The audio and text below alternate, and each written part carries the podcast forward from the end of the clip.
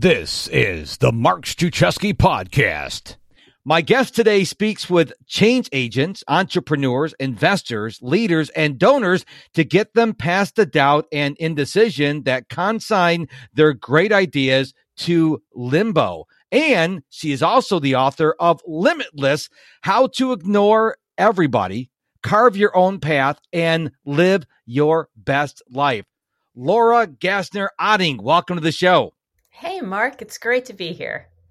I am so excited because I love the title of your book, Limitless. You know, a lot of people, I think, are getting in their own ways, and I'd like to talk to you a little bit about that. But before we do, anything that I didn't cover in the intro that you want to share with us to give us more context about who you are?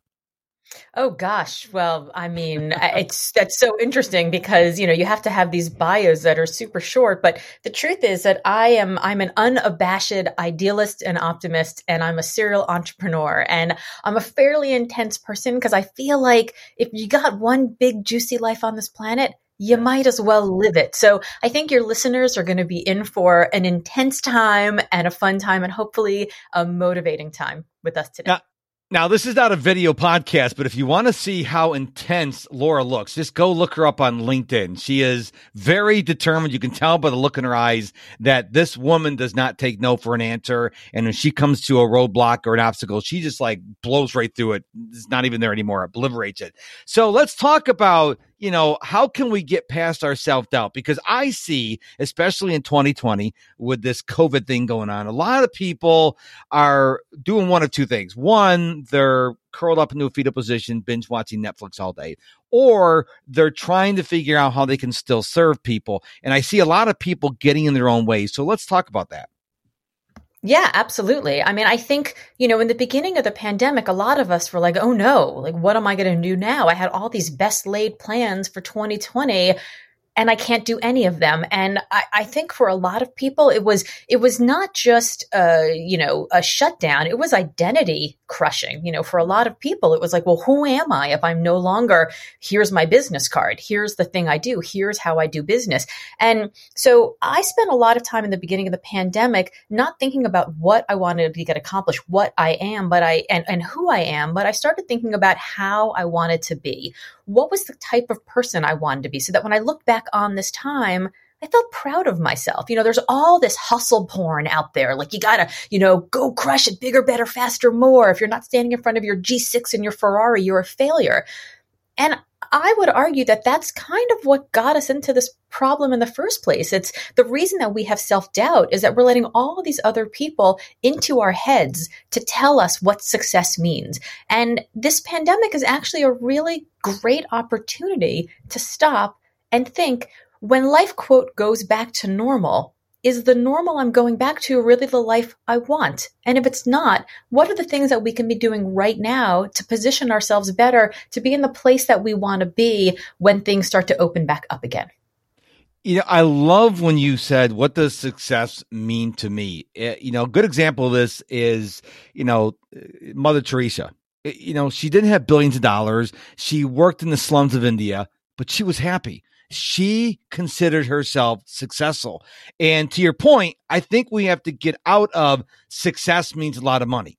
And I love how Gary Vaynerchuk puts this so eloquently. He said, look, if you're happy, you're successful. It doesn't matter how much money you make. It's how you make your money.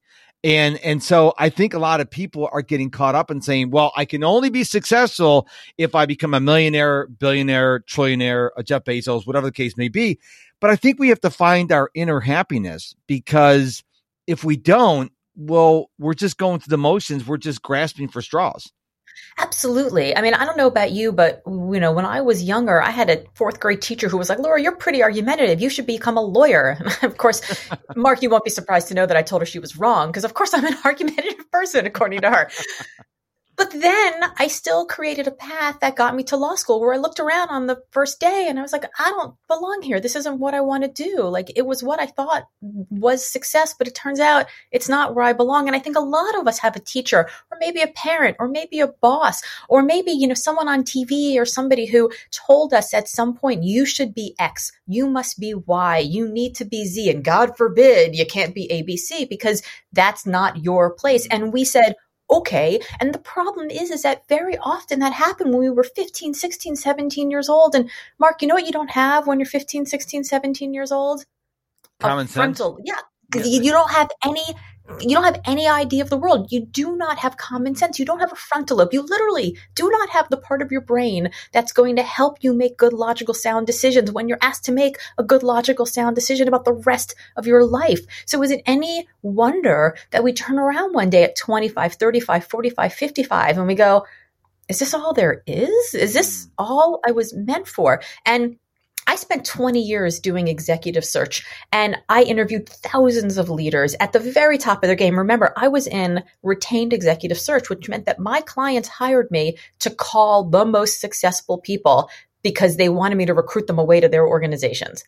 I was paid to call the most successful people, and all those people took my calls because despite the fact that they were super successful on paper, they weren't all that happy. And even though they were so successful, they were still like, I'm just one promotion away, one new job away, one new salary, you know, raise away from finally being happy. And it turns out that success doesn't always equal happiness if success is defined by somebody else. I mean, you know as well as I know that you can't be insatiably hungry for someone else's goals, for someone else's dreams, for someone else's life.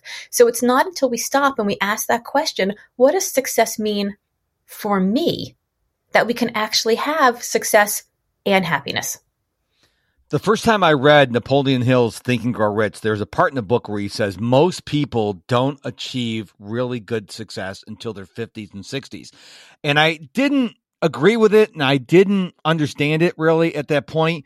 But I'm 55 years young now, and I really started getting in my groove this 2 years ago. And I'm like, I'm 53 when I discovered it. I'm like, that's amazing, because a lot of people, they think they know what they want to do in their 20s. And I recently saw a video from Steve Harvey, the host of Family Feud on YouTube. And he talks about, he says, you ever fly in a plane and you walk past first class? Who do you usually see in first class? People up in age, people with gray hair. That's the way life is. Now, there are like Mark Zuckerbergs and there are Jeff Bezos, who's 53 years old. There are some exceptions, but most people have to do different things, expose themselves to different things. Like you thought you were, someone told you to be a lawyer, you went to law school and say, this isn't for me. Because if you don't get exposure, which takes time, you can't get exposure to a lot of things in like a year, you have to try different things. And I look at a lot of successful people out there now. They're not young. They're not 18, 19, 20 years old. There are some exceptions again, but most people had to go through a process to find out what their calling is.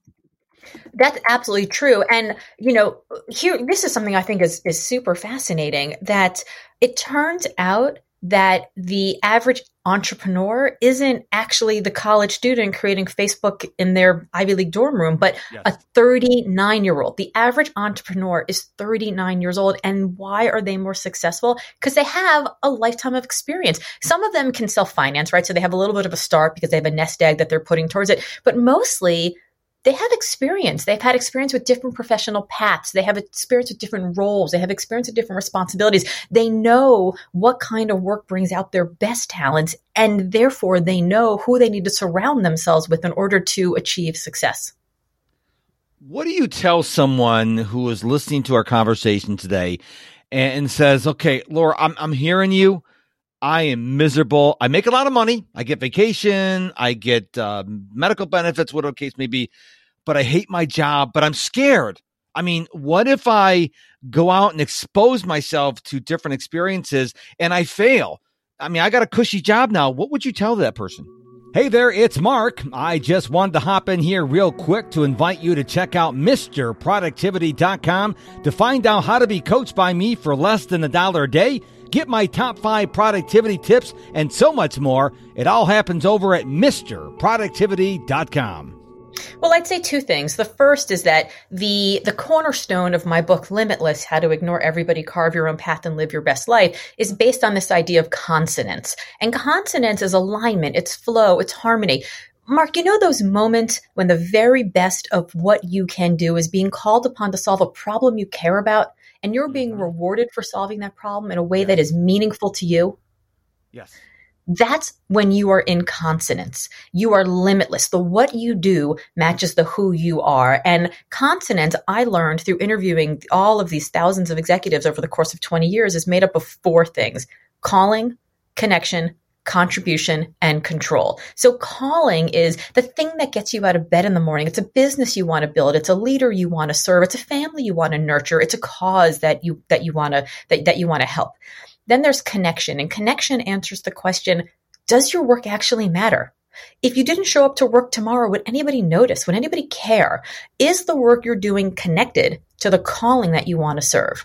Then there's contribution, and where calling is all about the work, contribution is really all about you. So does this work contribute to the kind of life you want? Does it allow you to build the career trajectory that you're looking for? Does it pay the kind of money that gives you the lifestyle you want? Does it allow you to manifest your values on a daily basis?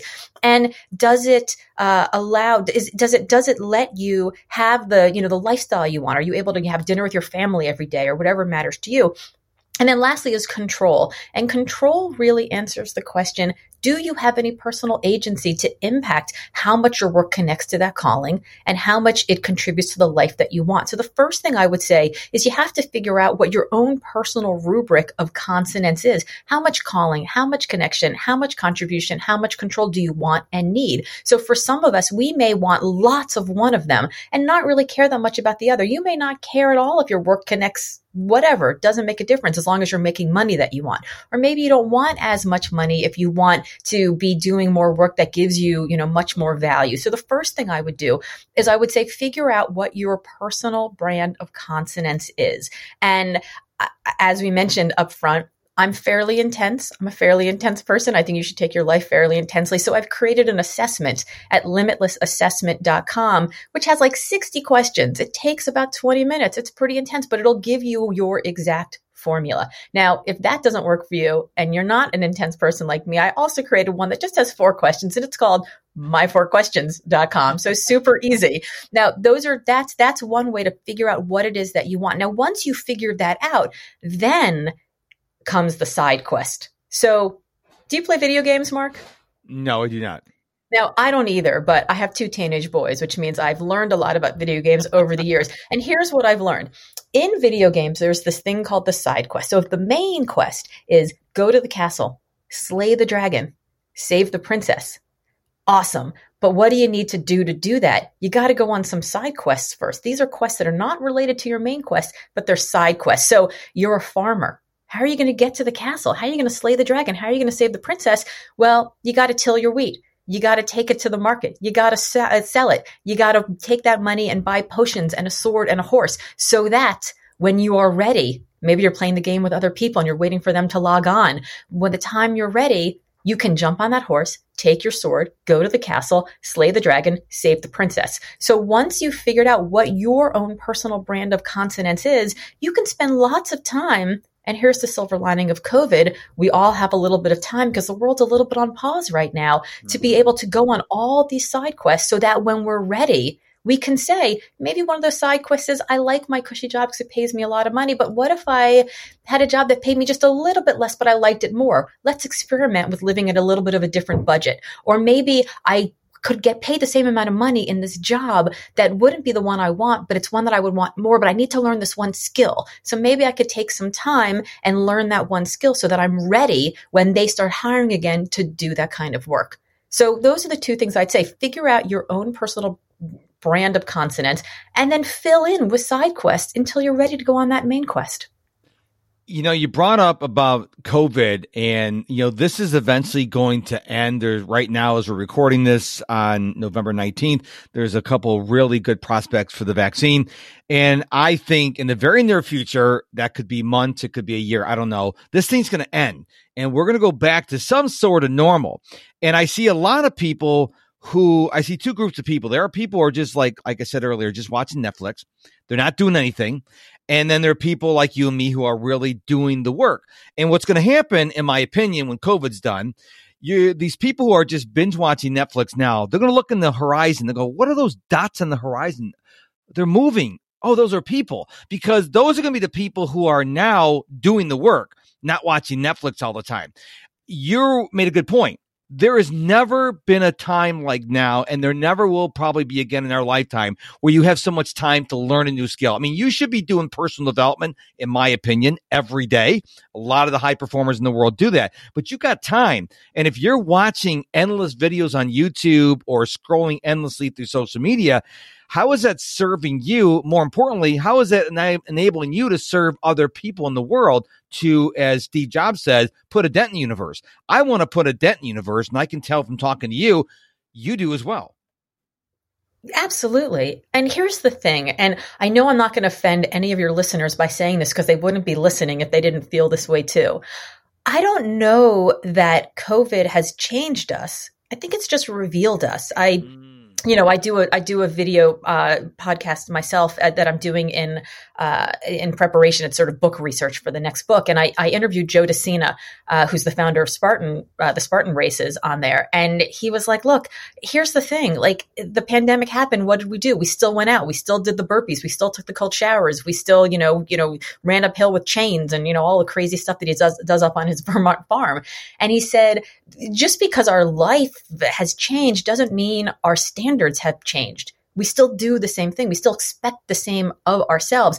And I think the people that are spending the pandemic watching Netflix were the people who spent time before watching Netflix. I mean, people used to say to me all the time, I don't know how you get as much as done as you get done.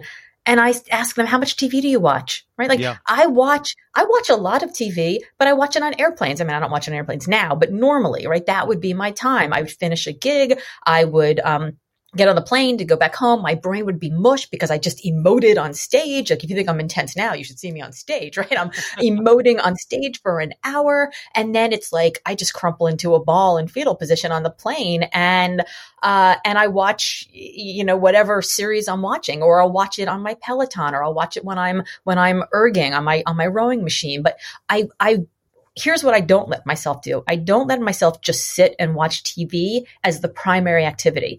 I may watch a movie with my husband, right? So spending quality time with my husband, primary activity. We happen to be watching TV when we do it.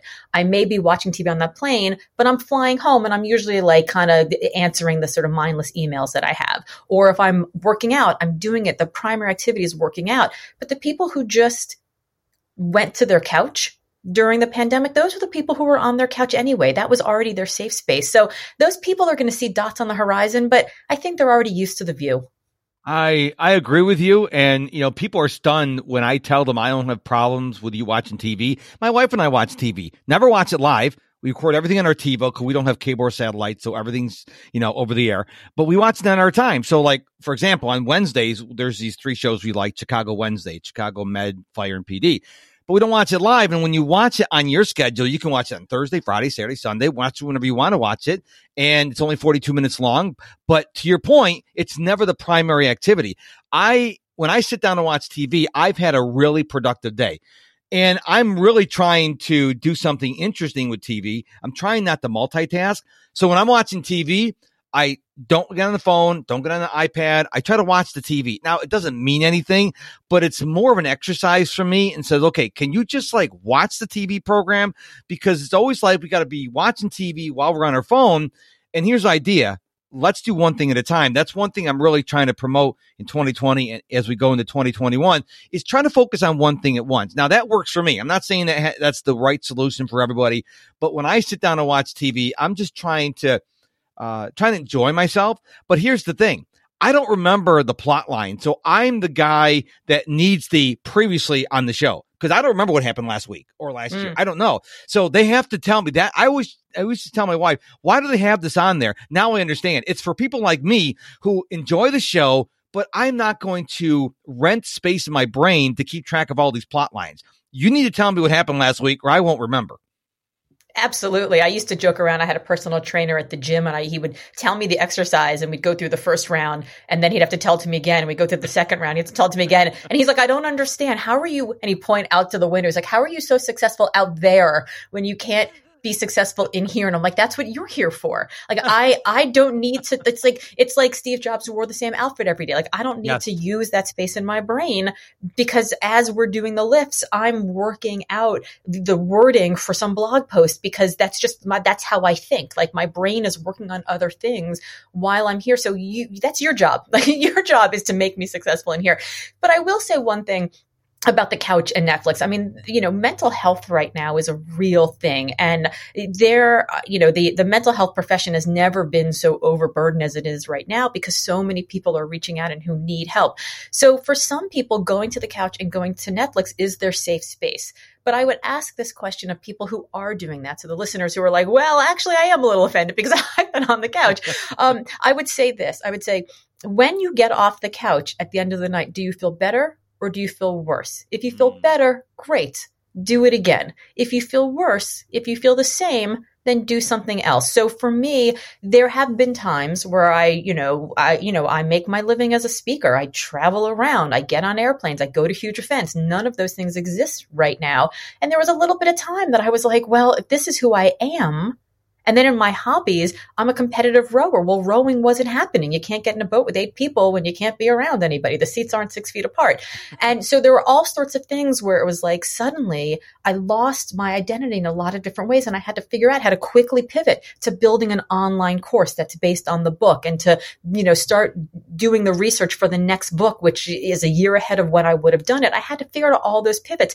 And there were a few days where I was feeling a little blue. And so I sat on the couch and then I sat on the couch again. And the next day I sat on the couch and I started eating a pint of ice cream. And by the end of it, I was like, the first couple of days it made me feel good. I needed to go to ground. But by the third day, the fourth day, when I was, using the Oreos to scoop the ice cream, that I wasn't feeling so good anymore. And that's when I was like, you know what? I need to change. I need to do something different. So if you're using it as a coping mechanism and it's helping, good. If you're using it as a coping mechanism and it's hurting, then go back and think about those side quests. What else can you be doing? Who can you talk to? What informational interviews can you do? What books can you read? What podcasts can you listen to? Because there are a lot of things that you can do that are not focused on your main quest, which is making you feel bad right now, but are your side quests, which are helping you at least feel like you have progress. Because the best antidote to a rut is action, any kind of action. So pick something. It doesn't have to be the right thing. It doesn't have to be the perfect thing. It doesn't have to be the thing. It just has to be something. You're serious about your online business. I am too. That's why I proudly host my website on Kajabi.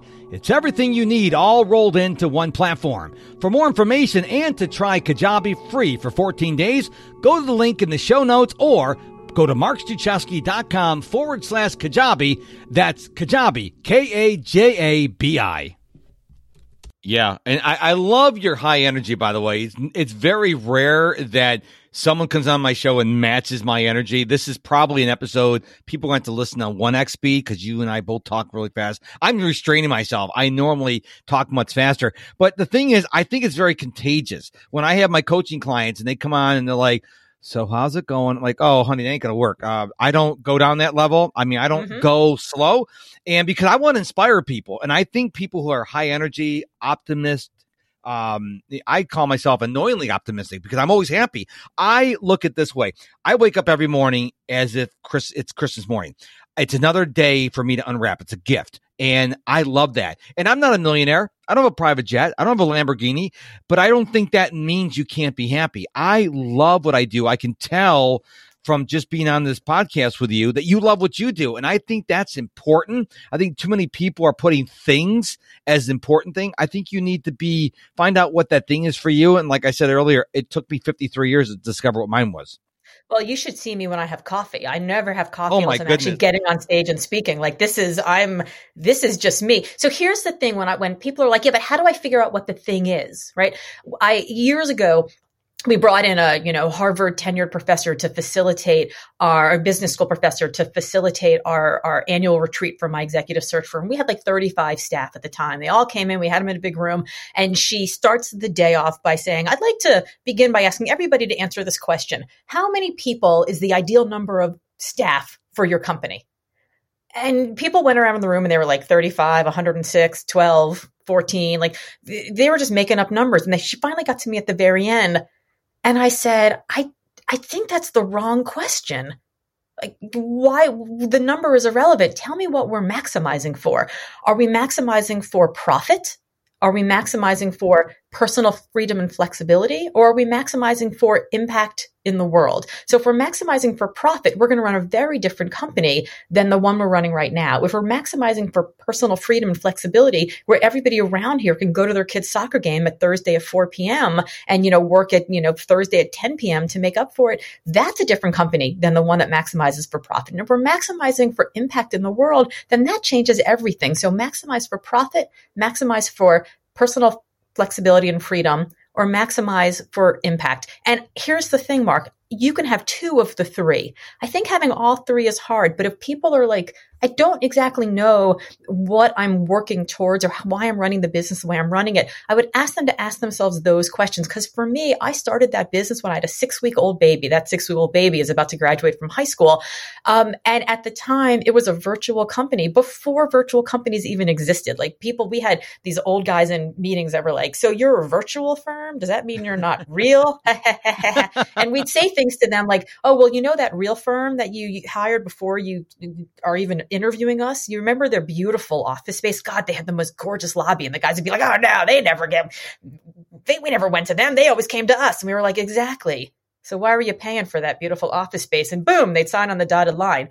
So I started that company. I wanted to make impact. I wanted to make a dent in the world. And I wanted to be able to have personal flexibility. I wasn't maximizing for profit, but it turned out when I ran the company based on the first two, and specifically the first two, the third one followed. And we actually made more money than we'd all made in the old search firms of, traditional search firms we were at before. Wow. Well, I love on LinkedIn, your headline says a kick in the butt. Of course, I changed that word because of the podcast, a kick in the butt wrapped in a warm hug. I love that because that tells me you really care about your clients. You're going to push them, but you're going to love them at the same time.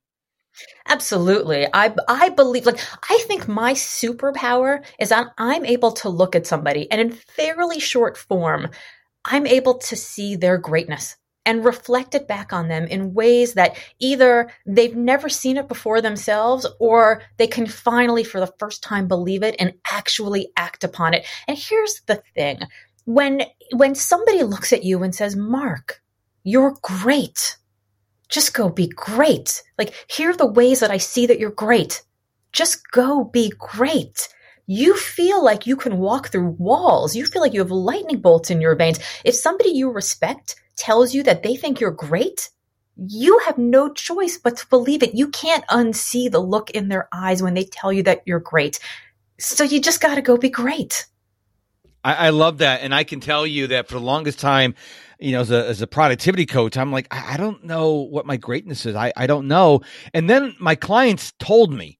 Yes. I would be on a coaching call and like, oh my gosh, you're so amazing. I could tell you my problem. You can come up with a solution. But because I was so used to doing it, I was like, in the forest, I couldn't see the trees. But my clients. Absolutely. Most of us, we think that what makes us great is so obvious. Everyone else can do it. It's so common. And it turns out that the things that are intuitive to us are magical to other people. Yes. And for the longest time, I was like, are they just blowing smoke up my butt? Are they like, why are these people giving me all these compliments about these things I do well? And then I was like, wait, every time I try to add a column of numbers, I can't do it. And I need my husband to help me figure out how to create, formulas in Excel. And it seems like he might as well levitate me off the ground. It's incredible. It's like he sprinkles fairy dust on the keyboard and boom, boom, boom. Like my entire P&L sheet works perfectly. Oh, but he doesn't have any intuition about people and human behavior. Got it, right? All of us have this magic. And once we look at it and we say, oh, okay, that person told me this was amazing. And that person told me this was amazing. And that person told me this was amazing. I guess I have to stop telling myself that it's not amazing. Yes, 100%. This has been a great conversation with you, Laura. Where can we go to find out more about you? So my name is Laura Gassner Otting. It's a lot of name, and all my good friends call me LGO. So on all the socials, I'm HeyLGO, and my website shorthand is HeyLGO.com, and that'll get you to my website, to my blog. And if people want to pick up the book, Limitless, How to Ignore Everybody, Carve Your Own Path, and Live Your Best Life, it's available on Amazon, Barnes & Noble, bookshop.org if you want to support your local small bookstore. And again, those two quizzes are at LimitlessAssessment.com if you're in it to win it, or MyFourQuestions.com if you just are short on time but still want to get some answers. Well, we all have time, so I don't want to, as a productivity nerd, I don't want to hear I don't have time. Just don't watch Netflix. Go take Laura's quiz. I mean, there you go. Problem solved. Laura, thank you so much for being on the show today. It was absolute delight having you on. Thank you, Mark, for having me. I had a great time. And just before we go, don't forget to head on over to my website, MrProductivity.com, M-I-S-T-E-R, MrProductivity.com. Find out how I can coach you for less than $1 a day. No joke. And also, you can get my top 5 productivity tips and so much more. It all happens at MrProductivity.com. Thank you so much for listening to this episode of the Mark Struczewski Podcast. Until we meet again, my friend, go be productive.